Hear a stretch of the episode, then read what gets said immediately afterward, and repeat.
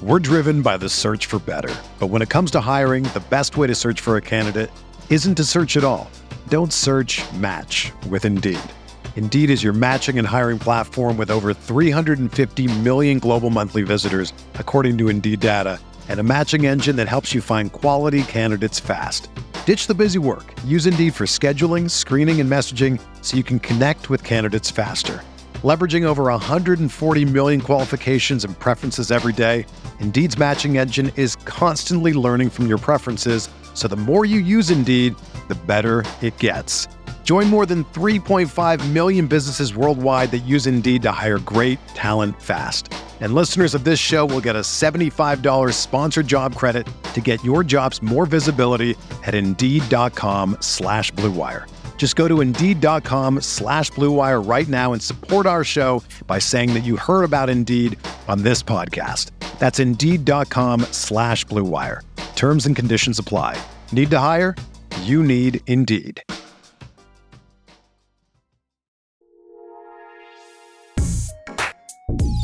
All right, what is going on, everybody? Welcome to Talk to Buffalo podcast, part of the Blue Wire Network. Happy Casual Friday, everybody.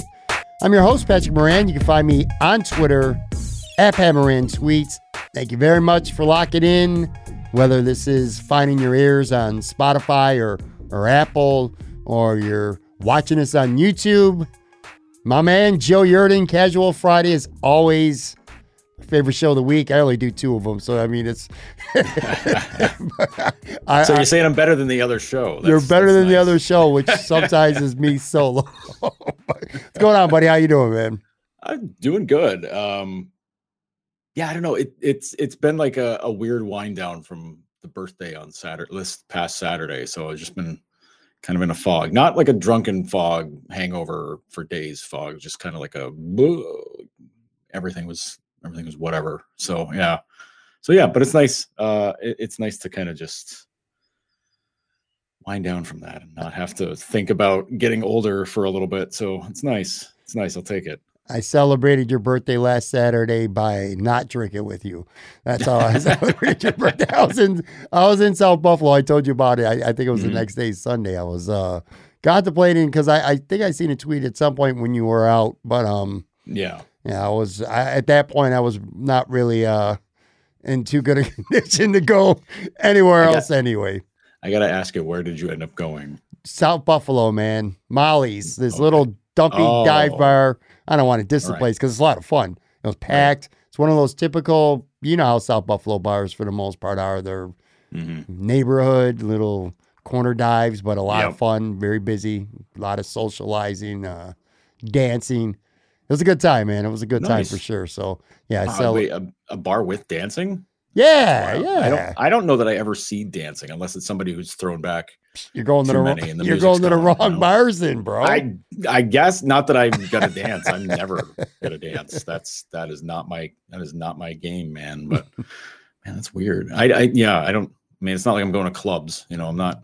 Me neither. Not, not hitting the sky bar or anything like that. Yeah, like we're we're too old for that shit, man. Let our younger younger listeners and, and Dude, viewers what, do that.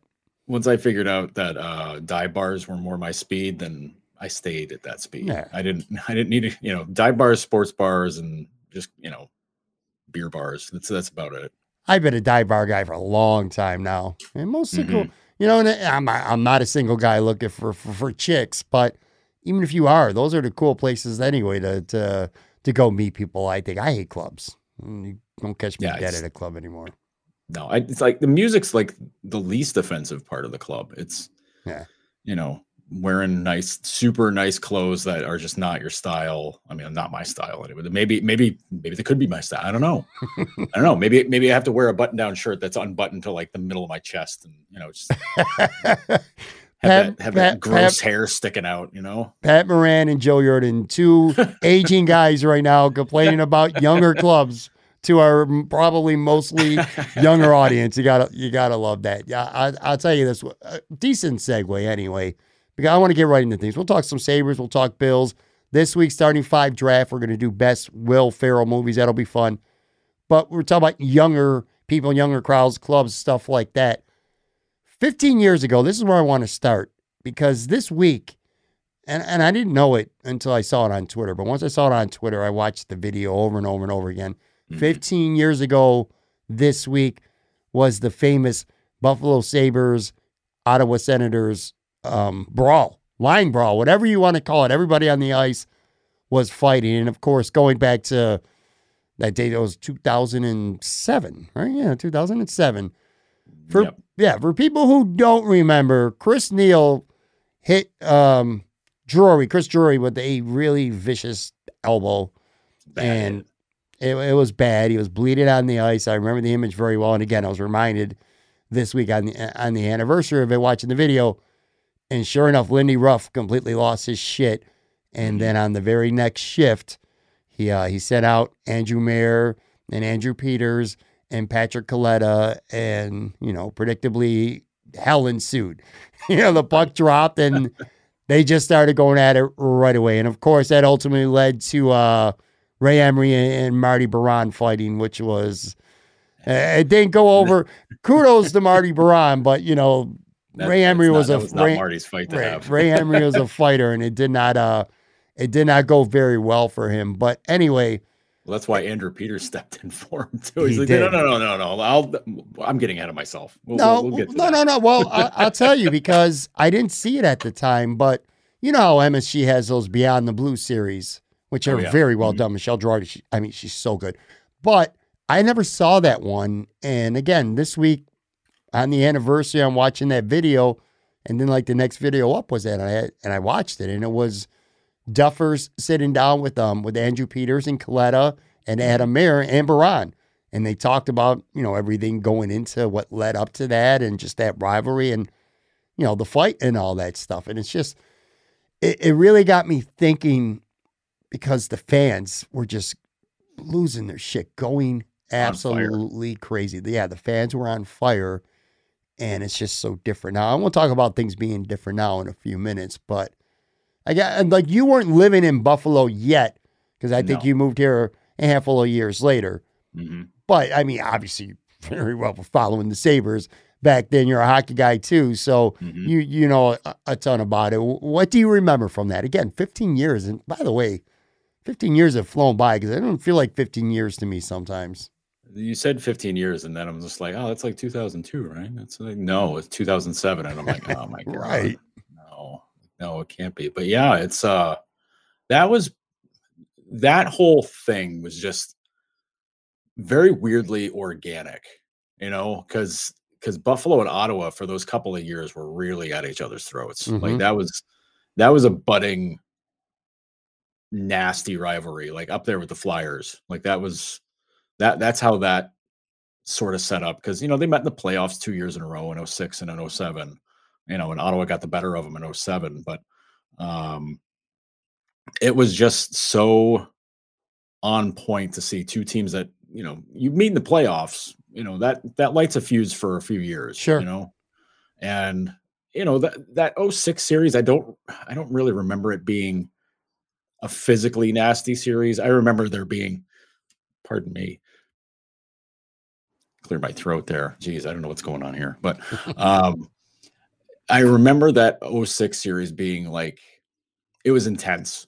Like that was a very intense series and uh it was it was one where it made i think it was the 06 series against ottawa that made people really hate bryan smolinski because he had the the cockiest smile when he scored a goal i forget what game it was but he scored a goal late that you know he thought sealed the game up for ottawa and buffalo ended up coming back and i think buffalo ended up winning in overtime maybe i don't i this is where this is where me not being here my you know sure, yeah, memories get a little bit fuzzy, but uh but like the, the when the fuse gets lit in the playoffs like that, that stuff holds over, you know, in a regular season and anything. And that was seeing that erupt was just kind of like, whoa, whoa, all right, okay, regular season, you know, throwdown like that. You don't see stuff like that normally happen. I mean, it, every once in a while, you'll see a couple of teams just, you know, both get get out of the uh you know the gray days of February and just decide screw it we're fighting but like that was born out of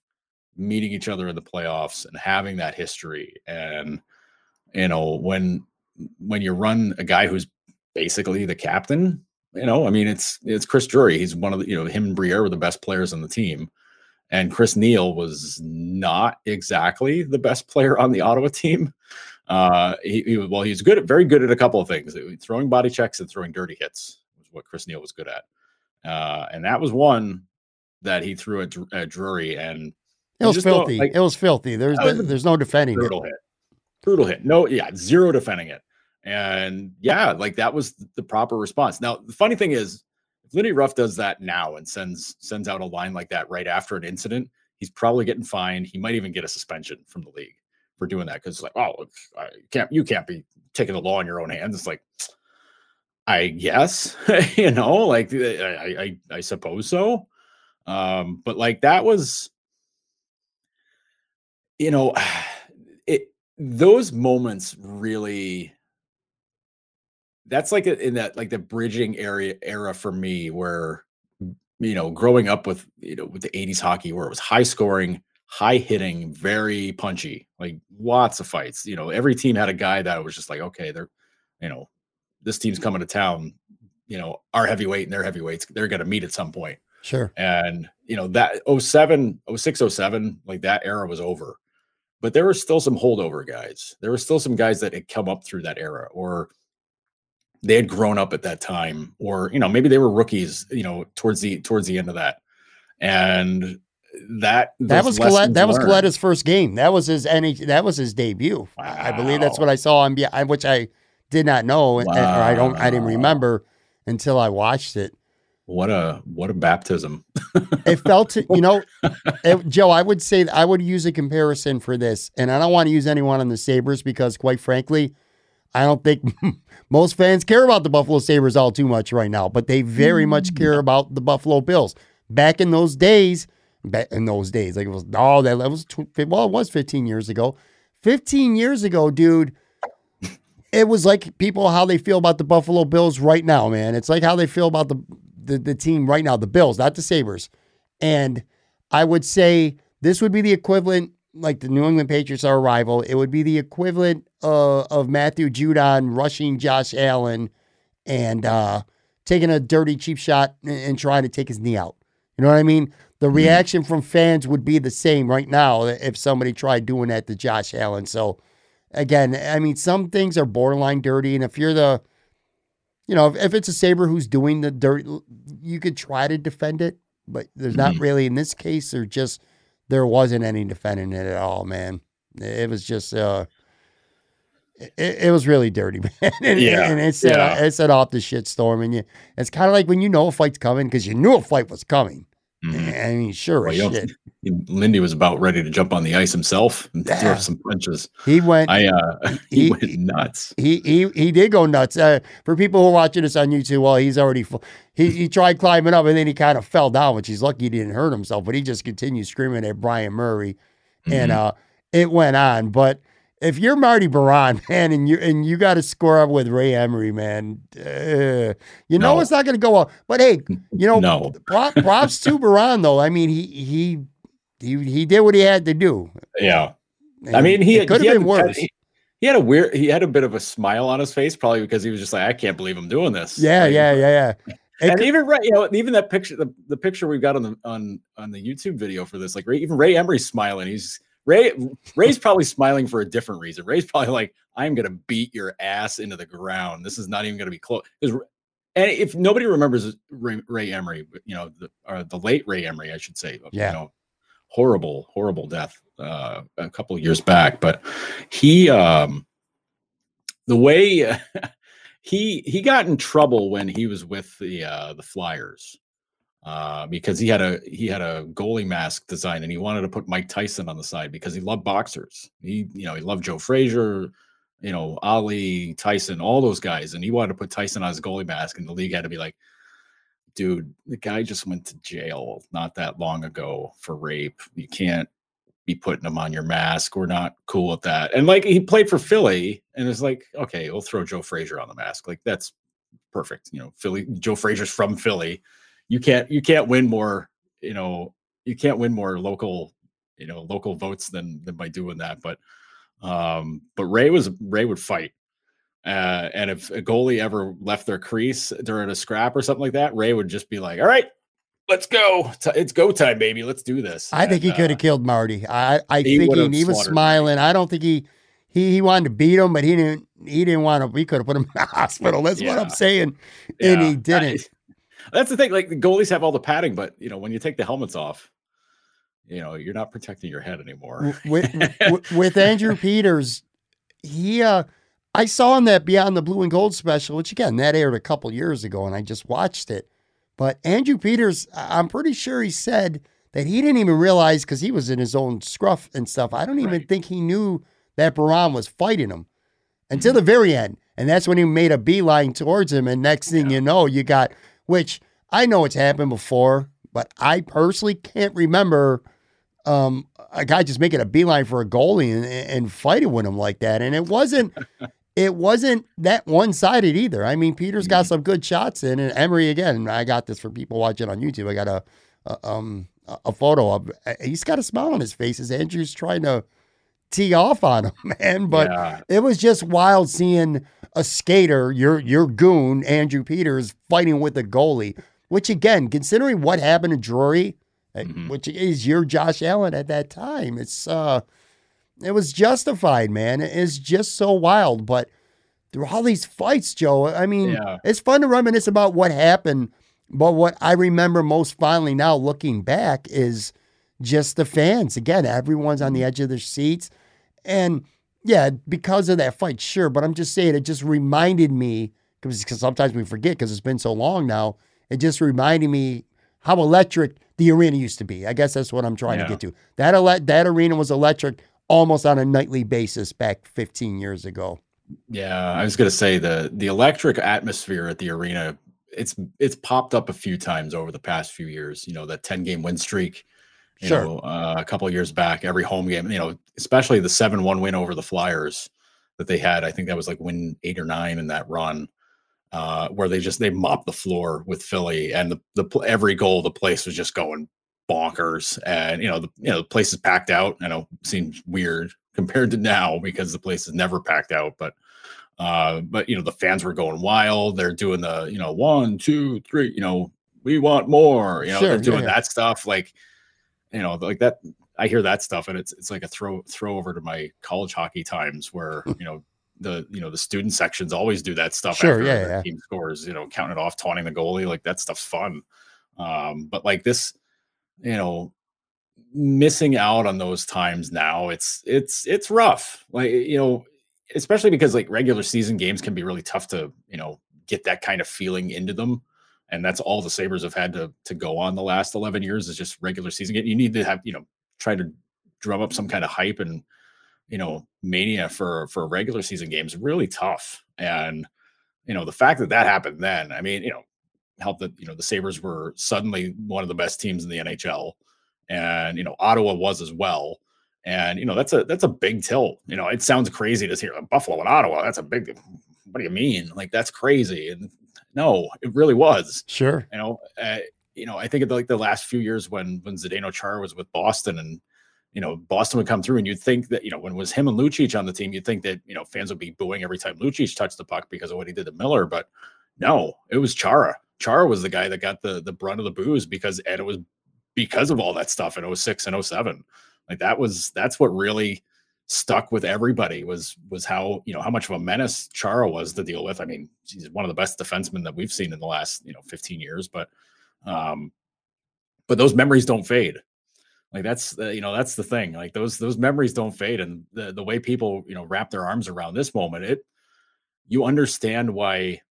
You know, and you think of the things that have happened since then, especially the Lucic Miller thing, which you know uh, that that moment to me is what sent this franchise spiraling because they because they tried to get answers for that moment each of like the next two or three off seasons. You know, they go inside John Scott, they, you know, doing all these things to try to toughen the team up because they didn't, you know, nobody stood up for for Miller. And, you know, they were trying to recoup that because of, you know, if that happens in 06, 7, I mean, you know, Lindy Ruff is coming down choking somebody. Like that's, you know, I'm surprised they didn't do it then, honestly. But um, but like that, you know, not having that kind of response, it's, you know, it, it, can make people mad. And like Buffalo fans, especially, it's, they feed on that stuff. You know, they feed on defending each other and sticking up for each other and you know playing physical hockey. Like that's that's something that you know Buffalo, Boston, Philly, like those cities like that. Like if their teams are playing physical and playing well, fans eat it up. Yeah. You know, like everybody loves that stuff. You know, it sounds weird to say that about certain cities and teams, but that's totally the case. You know, like if you have, you know, if the Bruins were like a, you know, a, a highly skilled but not physical team, like people would enjoy it, but it wouldn't have the same oomph. You know, same for Philly.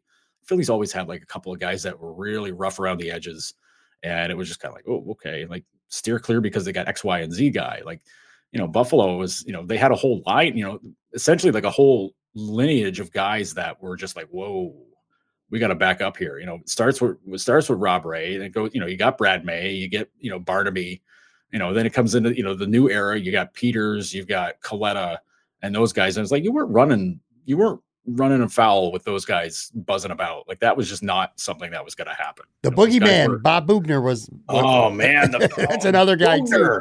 Yeah. God, Boughner was so good. You Yeah, know- I mean, he was so good at like laying it, like laying the body and just you know play, you know, playing physical and just being like nobody's nobody's going side. You know, nobody's going to do anything wrong while I'm out here. You know what was the, the um as good as that fight was, and if you're a fan and you're like in your and there's the uh there's the weekly Joe uh Joe Yerdon fire alarm outside of his I, house. It I be don't like that because because now my microphone turns all the way up because it wants to get the sound of the sirens fully. so then I talk and it's like whoa, boom. anyway for for Sabre fans who if you're in your 20s, like mid 20s, late Mm-hmm. 20s, you remember fairly well 15 if you've been watching the team for that long, 15 years ago with the Sabres Senators. But I'll tell you, that wasn't the coolest uh, line fight for me, or just the goalies too. For me, it was 1996, and I went back after I was done watching up on all the Ottawa stuff. Like I said, I started getting sentimental and remembering a lot of this stuff. I went back to 1996 when the Sabres played the Flyers at the arena, and holy shit, man, as as Yeah. crazy as uh, Buffalo, Yeah. Ottawa was, Philly and the Sabres probably hated each other even more. Um, Mhm. Matt Barnaby was being who he was doing Matt Barnaby things in front of the net. Somebody laid his ass out and he was down and he was acting like he was dead. And you know, guys around him, shit, Nick Brad May was out there and uh, Boughner was out there, and they're all kind of you know, and they're in scrums, but they're not like dropping the gloves and completely fighting yet.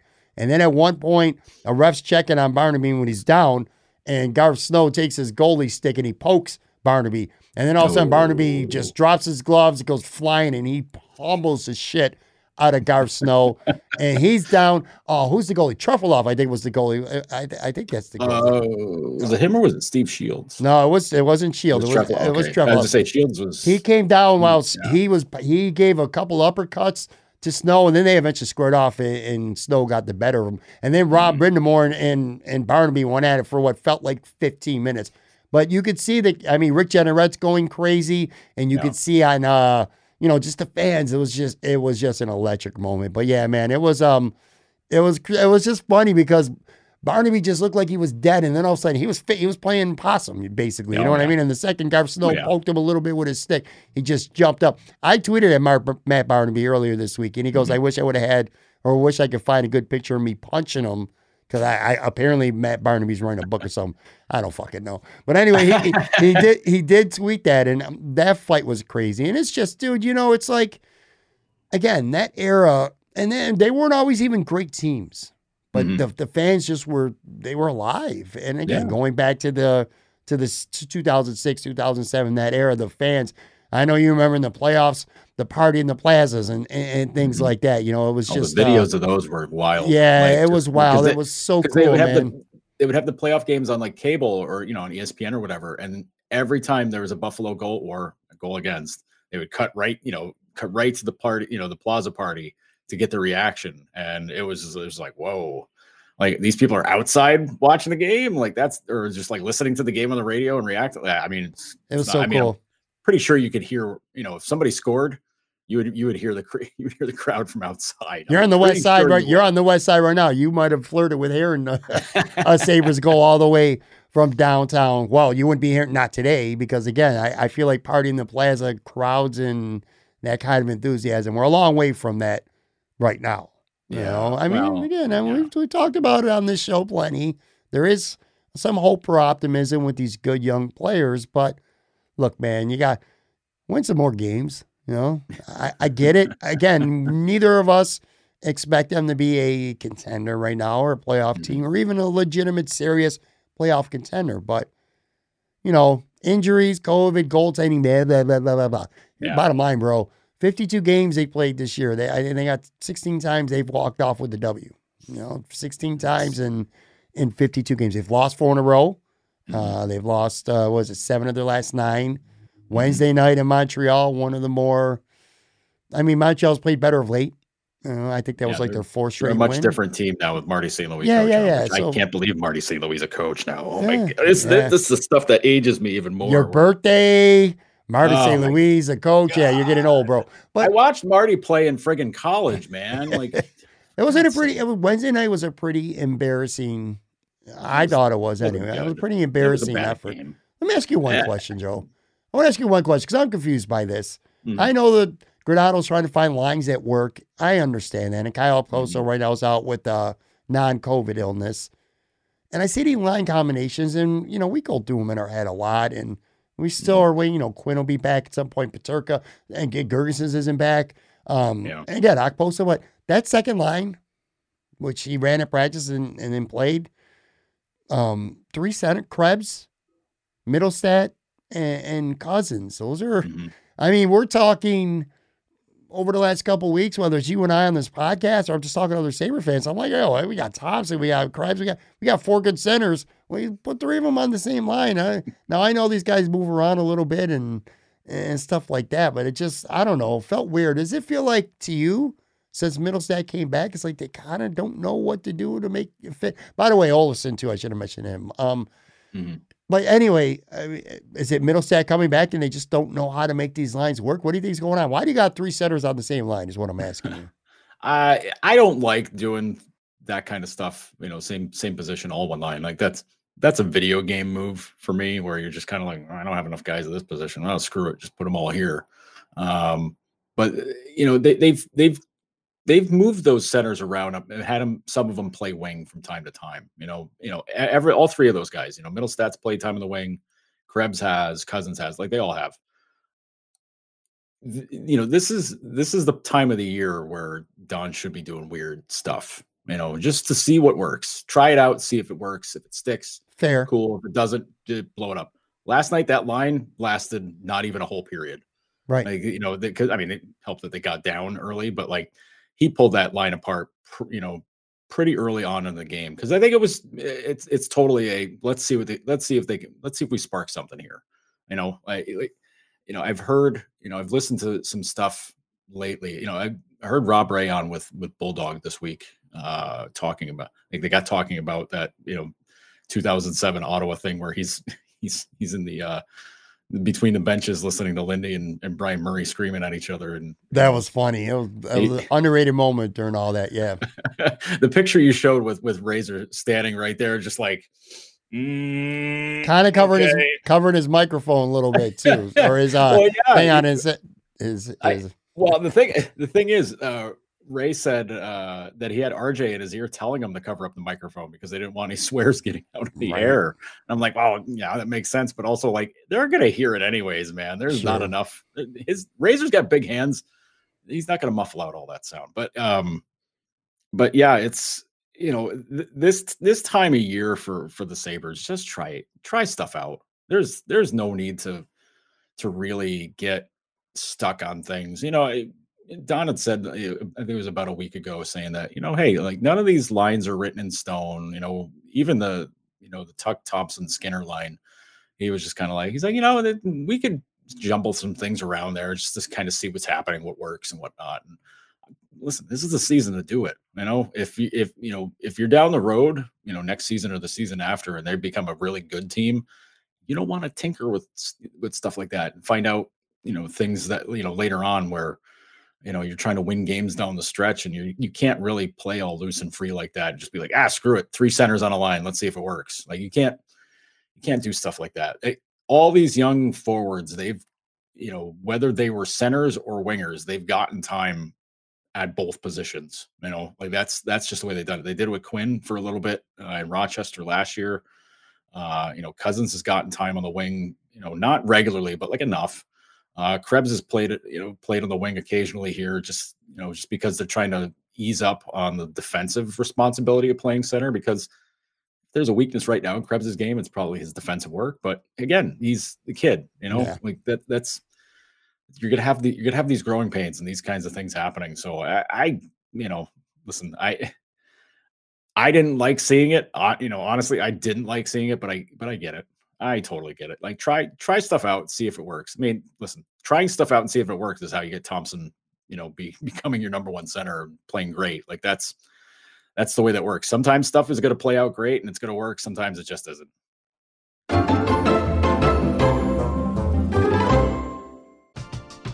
We're driven by the search for better. But when it comes to hiring, the best way to search for a candidate isn't to search at all. Don't search match with Indeed. Indeed is your matching and hiring platform with over 350 million global monthly visitors, according to Indeed data, and a matching engine that helps you find quality candidates fast.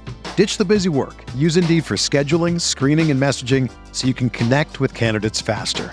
Leveraging over 140 million qualifications and preferences every day, Indeed's matching engine is constantly learning from your preferences, so the more you use Indeed, the better it gets. Join more than 3.5 million businesses worldwide that use Indeed to hire great talent fast. And listeners of this show will get a $75 sponsored job credit to get your jobs more visibility at Indeed.com slash BlueWire. Just go to Indeed.com slash BlueWire right now and support our show by saying that you heard about Indeed on this podcast. That's Indeed.com slash BlueWire. Terms and conditions apply. Need to hire? You need Indeed.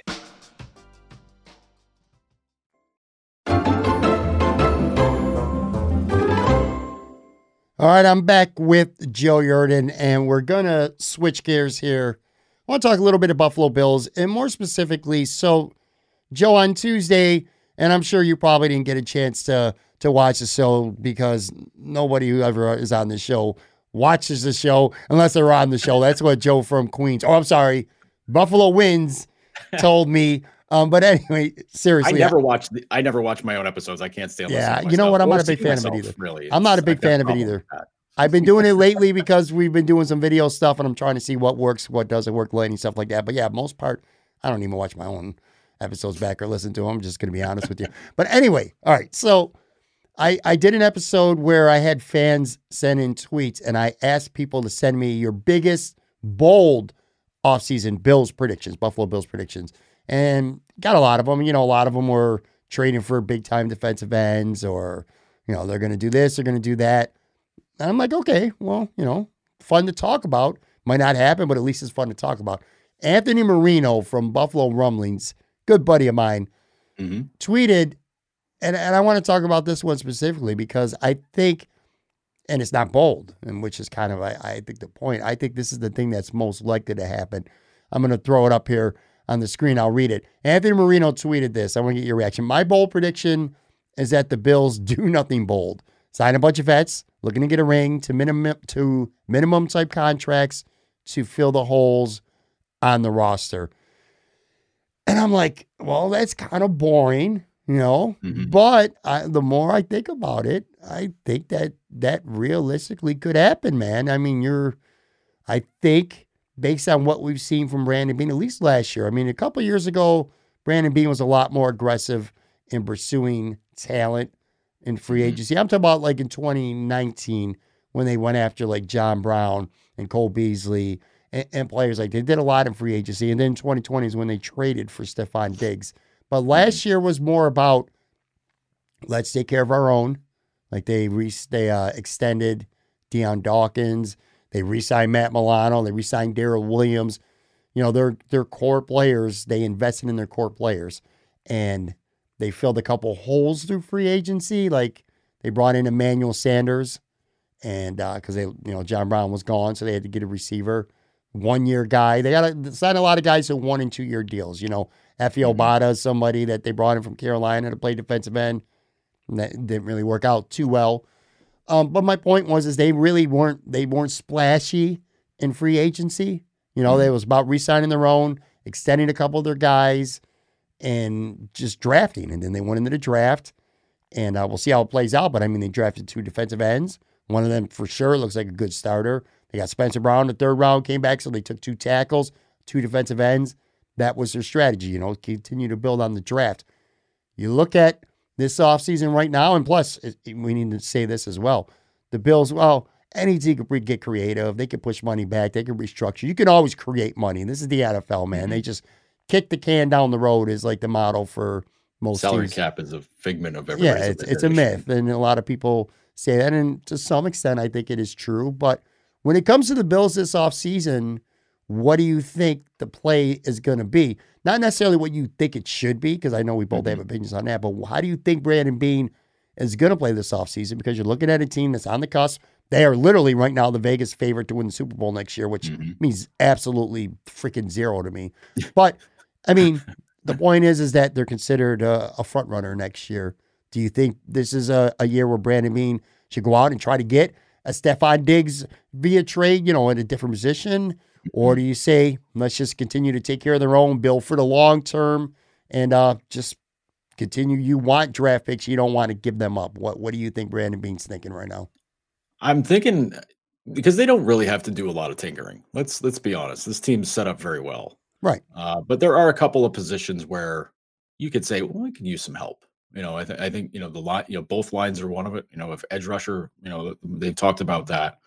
Um, you know, receiver. I depends on what they do with Beasley and whatever. And you know, I think they they seem set with Diggs and and uh, Gabe Davis. So like, you don't really have to mess with a lot of that stuff. Running back, I don't know. Singletary seemed to play really well at the end of the season once they decided like, oh hey, we can run the ball too. Yeah, that's that's good.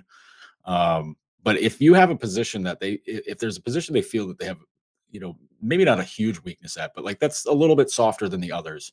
If there's an opportunity to go get a, maybe not necessarily like a home run, but like somebody who's like an upper upper level, upper tier guy, strike for it.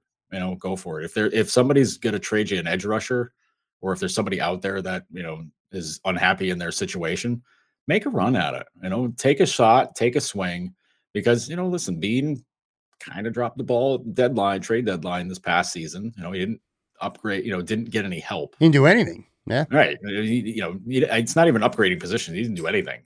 Um, and there were obvious holes that that could have been not if not filled, then you know, just added depth to it to make it better. The O line obviously was one. Um, but it's you know, you don't he doesn't have to do a ton. You know, everything's right there and in place. You know, I mean, like what what's their big off-season shopping list looking like? What another punter?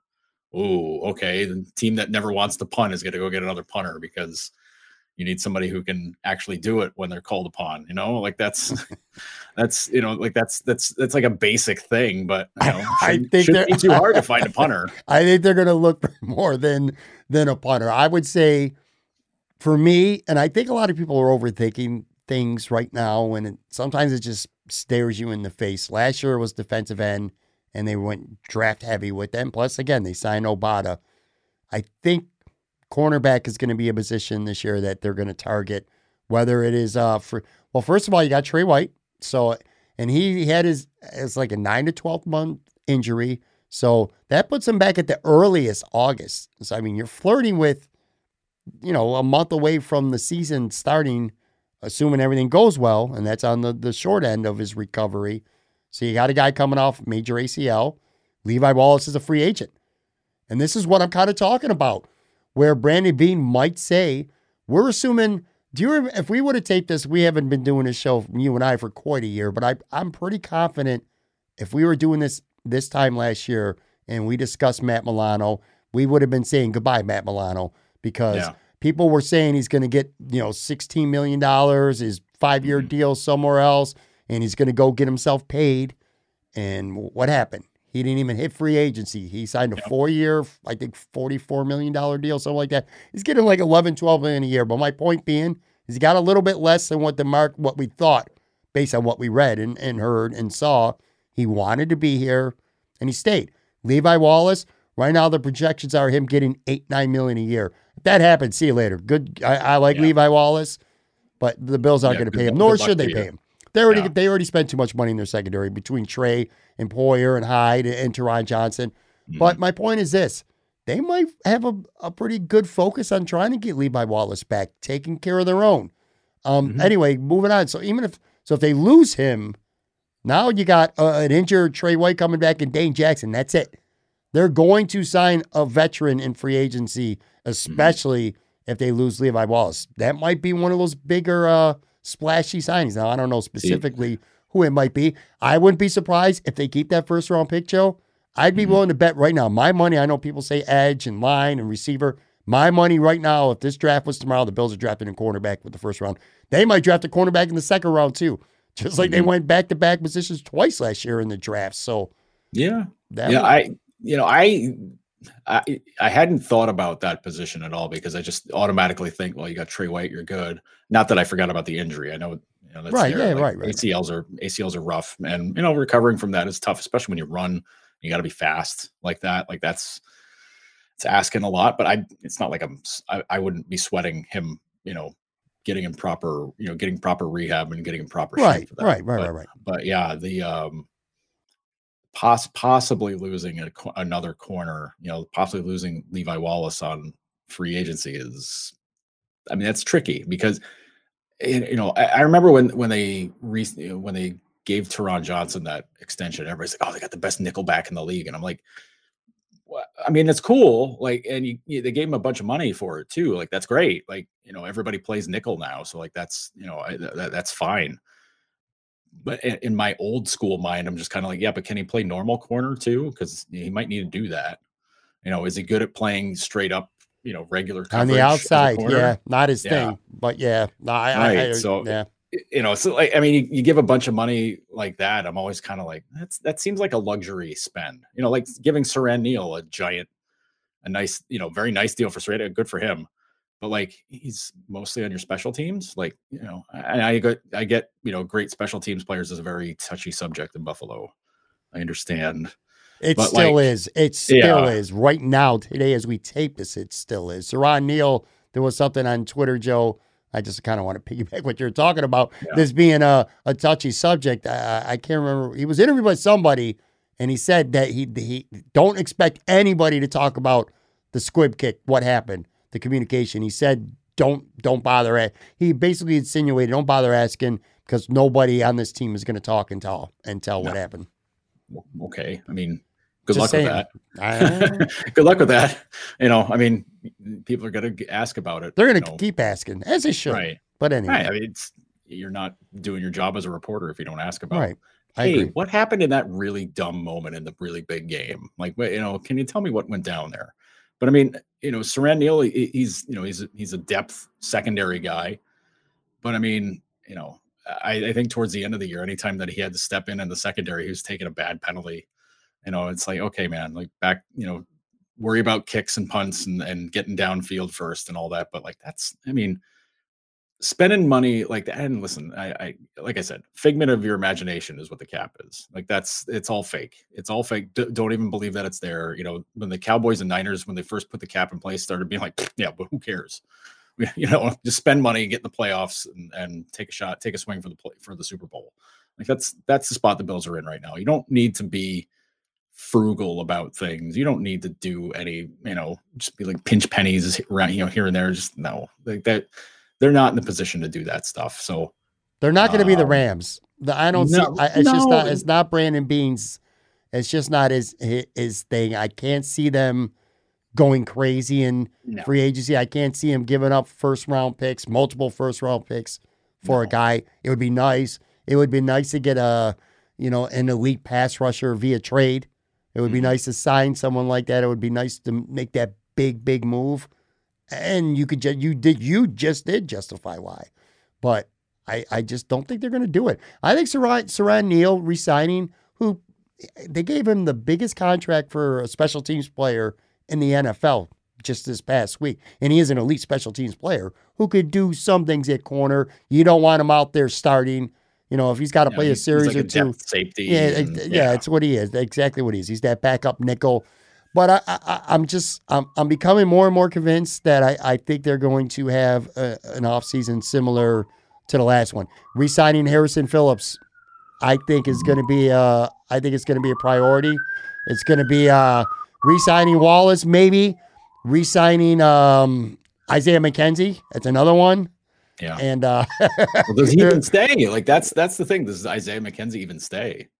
You know, I think I think that's that to me is a really interesting conversation. You're gonna to have to pay him. because, they're gonna have you to pay like, him. Well, a you have to pay him. B you have to find a place to put him in the lineup because if you're, I think everybody's expecting that Beasley's got to get bought out, but maybe brought back in at a lower, you know, at less money. I don't. I, But like, I'm in the minority. I mean, if they minority. do that. Where are you putting McKenzie then? Like, are you going to go four wide all the time? Like, I you can't. I mean, you can, but like, I'm in the you can't. minority, Joe. I, I think Cole Beasley's done in Buffalo. I don't. Yeah, I don't I- think he wants to be. I don't think he wants to be. It's not the football team. It's not the football Mm-hmm. players. It's not the teammates.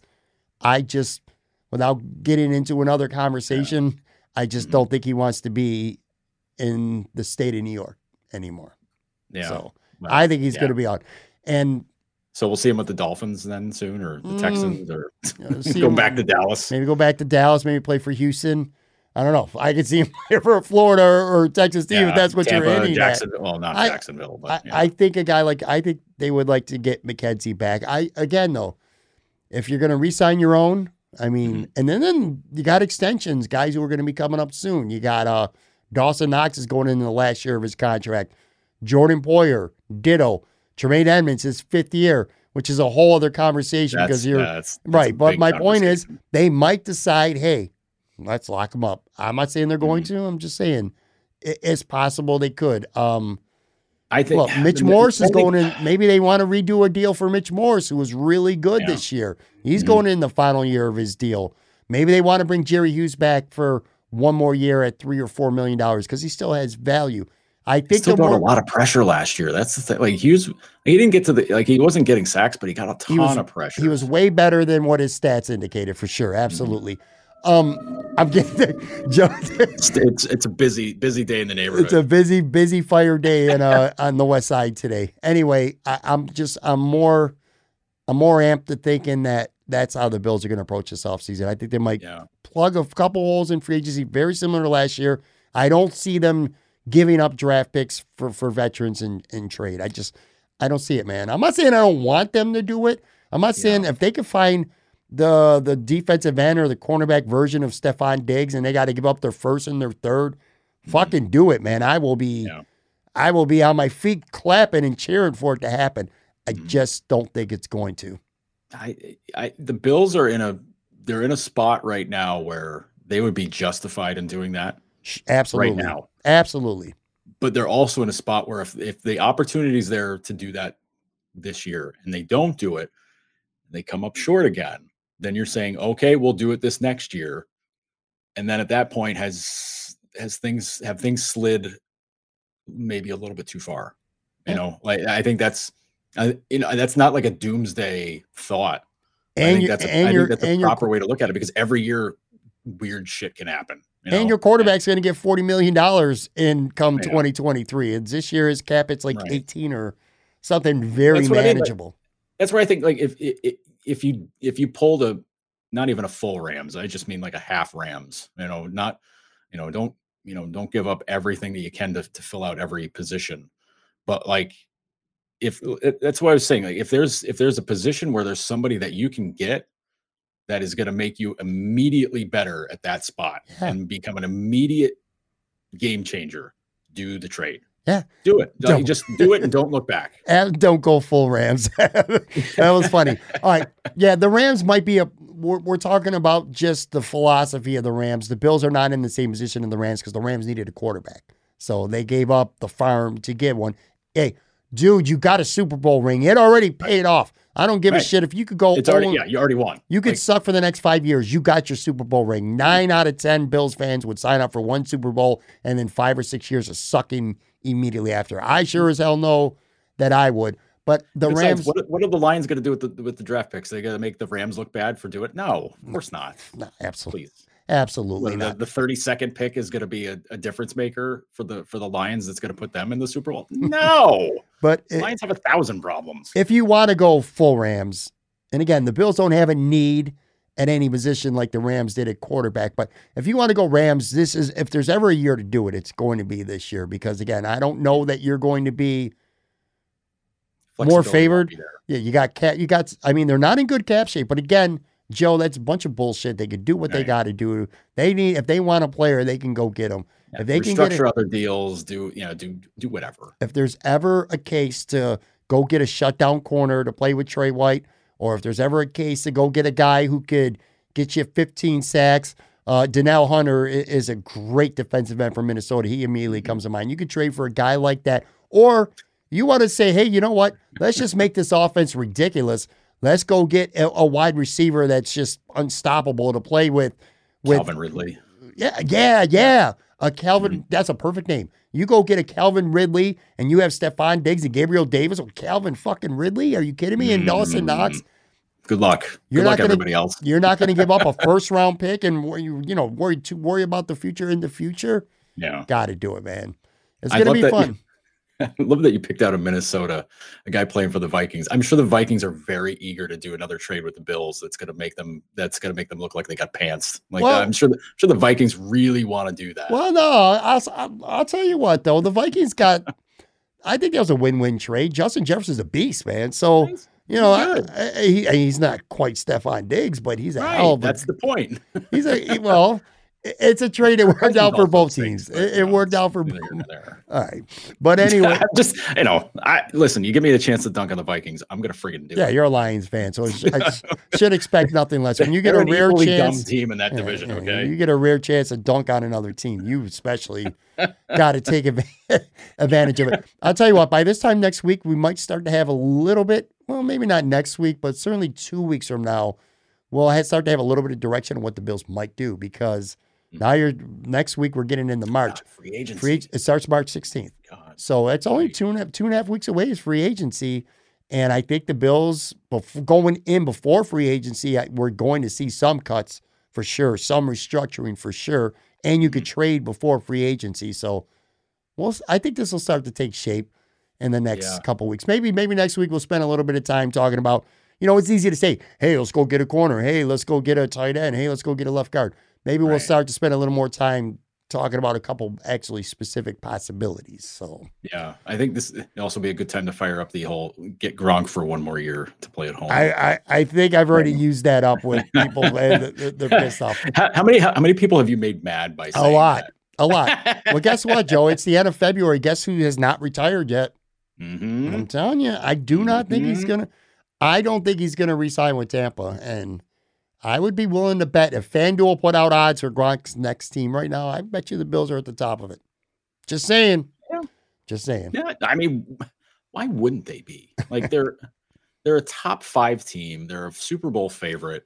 It's home for him. Like Well, because it he seems like be- too be- easy because he move for me. because he gave Trey White a cheap shot four years ago. That's why I oh, guess fans listen, he's damned forever and, now. and fans He's don't want to forgive him. I, I promise you, Trey, Trey White would. I don't want to get into this again. Like, okay, well, here, well, here's another name for you. Like, what if they got Jarvis Landry? Jarvis Landry was a was a douchebag to the Bills a hundred times over. Like, what if that was the guy that falls in your lap to be? I don't. I'd rather have Gronk for two reasons. Oh yeah, I'm I'm just saying like Gronk retires, and then you're just kind of like, all right, well, let's go get a guy. Like, are Bills fans going to still be Yes. pissed about like Jarvis? Well, yeah, Jarvis Landry did it multiple times. Now- just, just once. Jarvis Landry essentially more or less ended Aaron Williams' career. You oh, know, Oh, yeah, so that's right. I, I I don't ever see that. I don't ever see that Yeah, happening. that's, that's probably not going to work then. yeah, I forgot about that. My my bad. That's me not being a Bills fan, not not being wise to it. You're a Bills watcher. We say it That's every right. week. You're a Bills watcher. right. I don't have Bills these things committed to memory. You know, like I can tell I, I can tell you about dumb stuff that happened to the Lions 20 years ago, but like I can't tell you about stuff something that happened five years ago or four years ago. I was probably covering that game when that happened. Who knows? Let's end with our, our weekly starting five draft. And for I don't remember the last time I've been able to say this, Joe, but you're on a you're on a Uh, run. I'm I'm on a winning streak. It's been a while, man. It's been a while. I um I got a lot of beef with everybody, but I'm not going to crap talk the fans. But I got a lot of Why? beef. Crap talking the fans is fun, man. Last You, week, well, you do it. You do it, and you lose 15 polls in a row. So I'm not about to do it. I'm not. I'm not doing that. But I, I was very surprised. Well, tell everybody what the what the final total. yeah. Well, last week we did best TV couples. If people are, you know, if you missed last week's show, I won 56% of the vote to 44, which by the way hmm. is is to me that's blowout territory for me at least Well, anyway. you, yes. The week before I won by like about I don't know 13 votes. It was like 50.7 or whatever it was.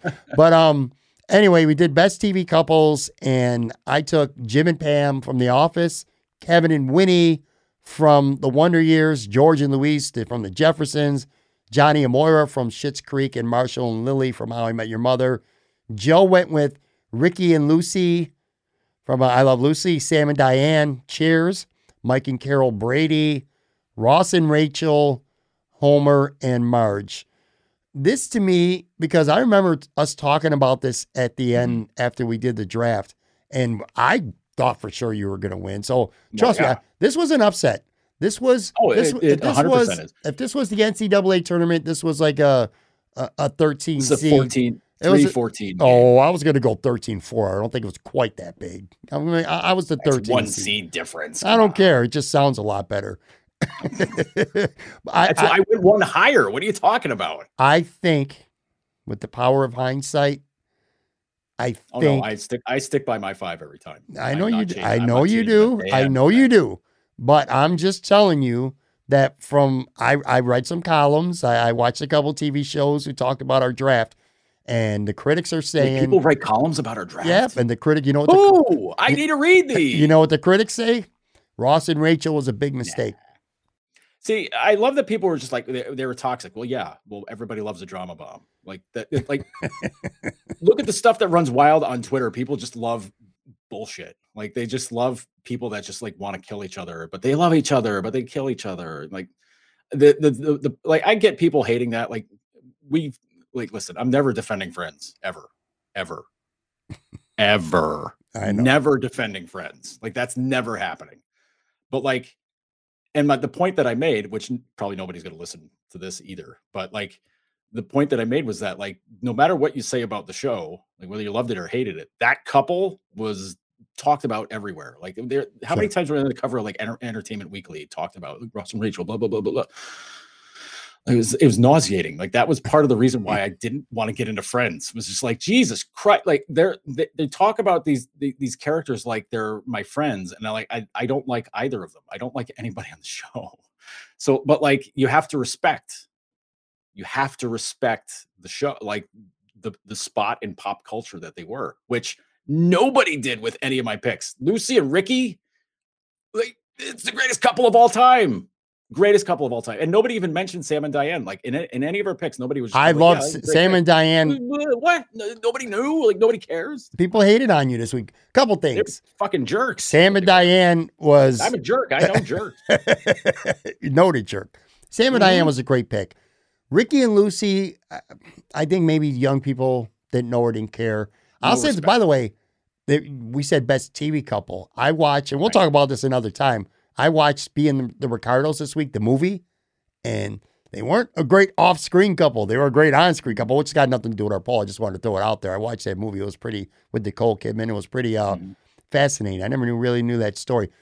What a lot of people were saying, you know, we got the usual. You you guys both suck, and here's my undrafted free agent list. Which that's fun. I- mean, as the one people, that got me was people picking other five couples and be like, "These are better than your two. and I'm like, "I don't think so. Like, I I really don't well, think so." that's the Like- fans having fun. I get. it. I agree. I, you're 100 percent right. Something else I agree with you with. Um, I agree with you with. That didn't sound right. But anyway, a lot of people were saying that Monica and Chandler were a better couple than Ross and Rachel, and I'm like, no, no, no, no, no, no, no, no. I mean, I, even hate said- that show, but no, I don't agree with that I whatsoever. even said during our draft that I was like, if I wanted to lose on purpose, I would pick them because people would be like, "You picked a friends couple, you didn't even pick the, the good one," and then people were just, "Oh, you should have picked the other couple, name me the Yeah. good one." Like, shut up. I, out of my I. I think that was and, I- and again I think Mike and Carol Brady I, it was a good pick I like the pick and uh everybody, they, it just everybody knows the goddamn Brady bunch. I know it just didn't resonate for, I don't know man it just didn't resonate, resonate my ass. well let's see what resonates with this week draft because we're going to be doing a startified draft of Will Ferrell movies and Mm-hmm. uh, let me say this before we we get into our draft and who's you're gonna have the you're gonna have the first pick Is it me this week? yeah because I had I had Yeah, yeah, office yeah. You did. I took. Pam and yeah, Jim I felt right. obligated to do that Well, yes, you had. I- I'll say this about Will Ferrell, you, and sometimes people you don't really look at it this way, but Mhm. he's right up there, man, with Eddie Murphy and and Bill Murray and and Dan Aykroyd and hmm maybe uh, Adam Sandler, like the greatest former Saturday Night Live cast member to go on and become big movie stars. He's right up there hmm with the biggest to ever do it. And he's got a shitload of good movies, certainly enough that between the two of us, we're going to be able to pick 10. I do Yeah. want to preface one thing. I don't even know if I've talked to you about this, but I want to make this really clear before we draft. When I say Will Ferrell movies, it's not just a movie that he appeared in. Like he has to either be the star of the movie or one of the co-stars. Like Right. it can't be something that he's had a bit part in. Like I'll give you an example for everyone listening because I'm sure people are gonna, if they're not listening, they're gonna say, "Why didn't we take Wedding Crashers?" Wedding Crashers is about Owen Wilson and Vince Vaughn. He's got a very small part. It was a guy that lives on a couch. yeah, Chazz, who crashes the Yeah. funerals. He he fit, he learned how to crash funerals to pick up chicks. Mm-hmm. But my point is, you know, man, the meatloaf, fuck. I mean, he's got some Yeah. Funny ass Great, lines. great lines, but Yeah, yeah, but- he's not the star. Yeah, he's, in not the scene. star. He's just got a he's got a very small role in it. So Mhm. no movies like Wedding Crasher. Ditto for for Zoolander. You know that was about Ben Stiller and Owen Wilson, and I don't think he had a a big enough role in it. I mean, It's definitely a supporting role, but like I mean, that's bigger than his role in. oh, Wedding Crashers, much but bigger. Yeah. I mean Zoolander. I I guess you could probably make an argument, but anyway, let's stay away from those. Let's do movies that he's either the star, one of the co-stars, Mhm. you know, and, and he's in it a ton. So I think uh, that makes it more interesting because if we're picking out like pop-in roles like that are very memorable, then that just makes it way too. right. That makes it way too stupid. I Plus, agree. people will pick it apart too. People Right. are going to yell at us anyways. That that is the accepted part of it. people are just going to yell at us for being dumb regardless. Yeah, I, I agree 100%. All right, man. So you got first pick here, man. Let's let's see Uh, what you do. Is, this is a very easy first pick for me. It's Anchorman. Very I- easy. Yeah. Oh yeah. Absolutely. It's very easy. Yes. I listen. Your next two picks are probably also picks that should that could be number one. At least I would hope so. I can't always say that when it comes to you because you sometimes go way off the map. But um, but like Anchorman is like find me another movie that's quoted as much all over the place with just like dumb stuff. People that don't even realize they're quoting the movie or quoting the movie. You know, like it's it's such a ridiculous, over the top, insane role, and he's the the only person. He's the perfect person that that can do that. Nobody else is going to take Ron Burgundy and make that a good role. Nobody. There's nobody else that can play Ron Burgundy and make it as good or better. I want to be That's, clear. that- that's number one. I want to be clear, okay? Just so Mm-hmm. you don't um you're not confused by what I said. Right. I he was Anchorman was number 1 on my board too. So if I had first pick, I was giving me taking Anchorman. for? Come I'm on. giving you grief because I don't think it was an easy pick. It wasn't a slam was dunk. It wasn't It Tony was. Soprano taking best Sopranos characters. I don't agree with that. Oh, But it, it, was it was number one on my board. What a great freaking movie that was, by Yeah. the way. Jesus, that movie elevated every single person who was in it, all of them, yes. all Yes. of them. It was uh, especially Steve Car- Steve Carell, especially. Which, by the way, we could Yeah. get to a point we might be able to do one of a draft with him pretty soon. Steve Carell, Paul Rudd, like yeah, you know, on, like man. every everybody in that movie was like they were all they great. even like uh Vince Vaughn. Vince Vaughn was like had like what three scenes in it. Yeah, Him and him and Will Ferrell just going at each other in every scene is amazing. it was. It was good. It was good. All right, so I got two here. Mhm. First one I'm going with, and this is why I said it because this was like my one B is uh Okay. Step Brothers. I. I I love Step Brothers. Brennan Huff, John C. Reilly is Dale Doback. I dude, I still that, that was one B for me, man. That's why I said this wasn't Yeah. so easy. I I feel like you don't you don't agree with that whatsoever, which is No, I mean Step. Brothers. Like, listen, if you left Step Brothers on the board, I'm taking it like the immediately right after that. Um, but like, is that character better than Anchorman? Like, I think it, it, I think Step Brothers benefits. He he's benefited more by John C. Reilly being equal or greater than him to the you know to the task because they're such idiots together. Like any anything that they're paired up in, it's freaking hilarious. it is. That that Um, might be, by the way, that might be a top five most rewatched movie for me, man. I Yeah. probably have watched Step Brothers a million times. Yeah, I'm not saying Will Ferrell is like the star, but it is a movie he starred in or co-starred, man. So it's eligible, and I'm all over that. shit. Catalina wine mixer, you know. well, it was an F word, man. Not, not goddamn.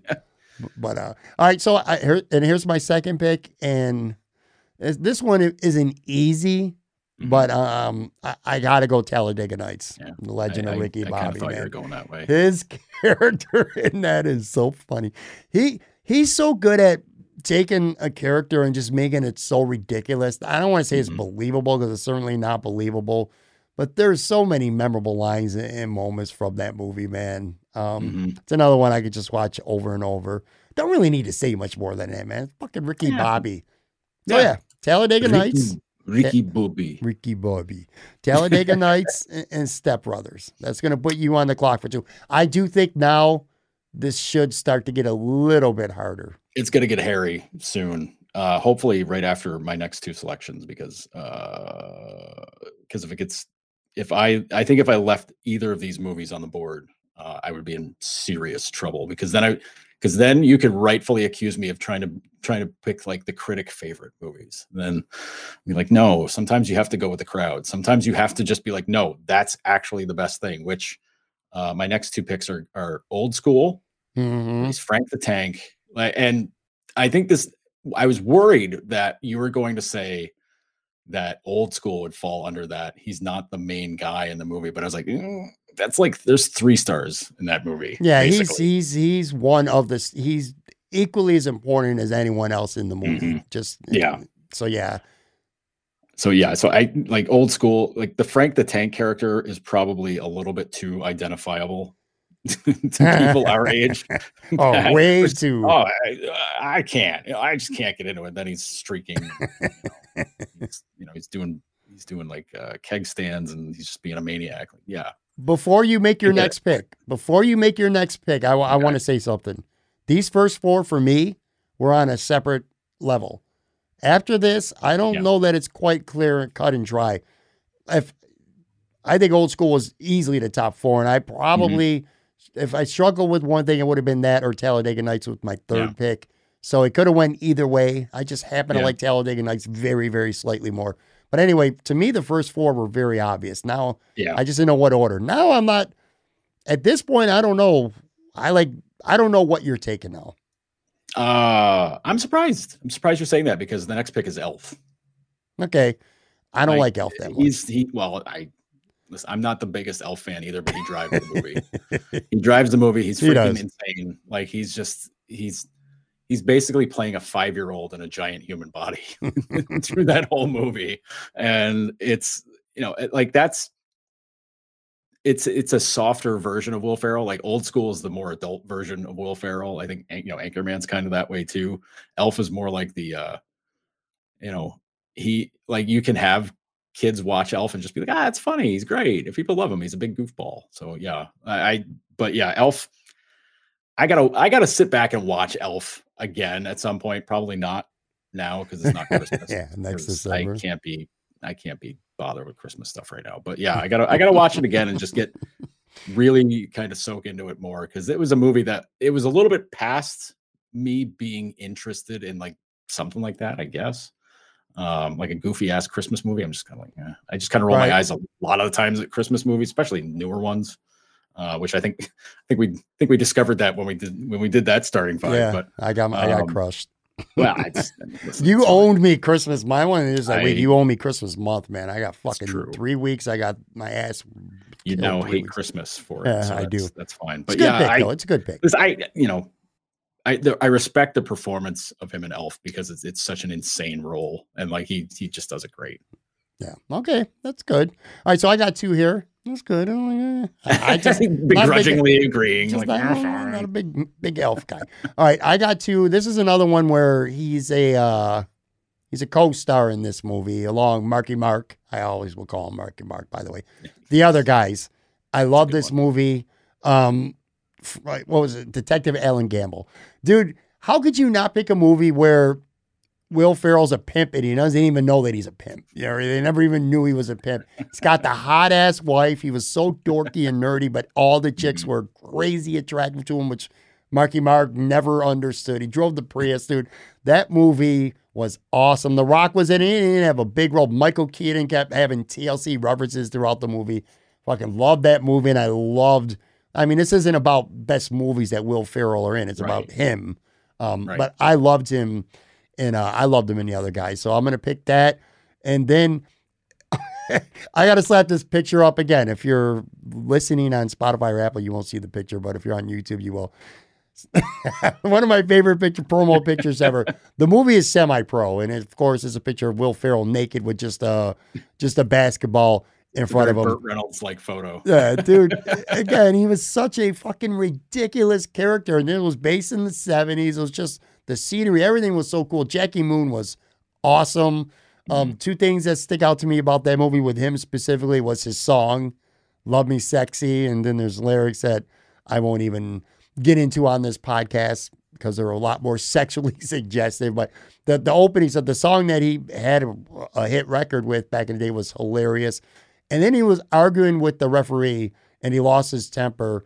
And the referee called it technical. He goes, fuck you, I'll murder your family. And it's just the way he said it and how quickly he did. But yeah, man, I mean, Woody Harrelson was in it. There are a lot of people in that movie, but for me, far and away, uh, Will Ferrell as Jackie Moon was the star of that. I don't know how that's going to play with fans. I, you know what? This is that one pick where I really don't Whatever. give a shit. I love this movie so, and I love him in it. So I'm going to pick him. You've done three, so you're going to have two more to close Yeah, this that's out. my last last two here.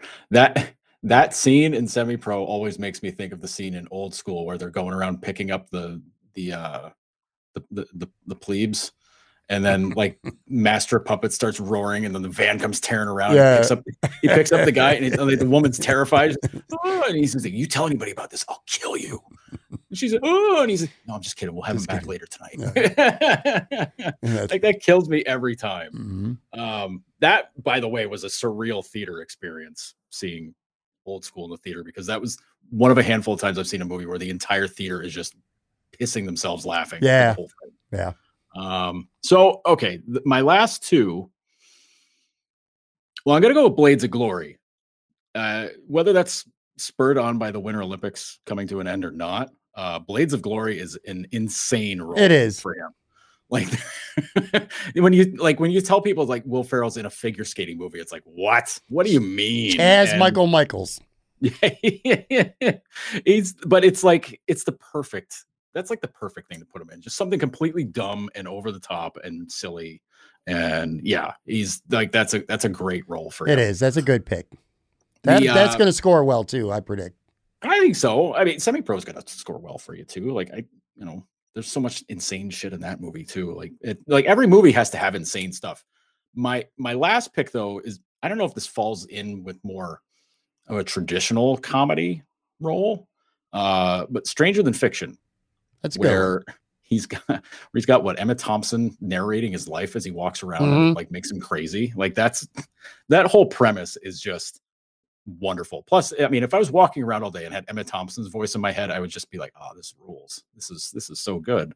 Um, but yeah, that's I like that that role of him just being just like just getting tortured a good pick. essentially is is great. It's a good pick.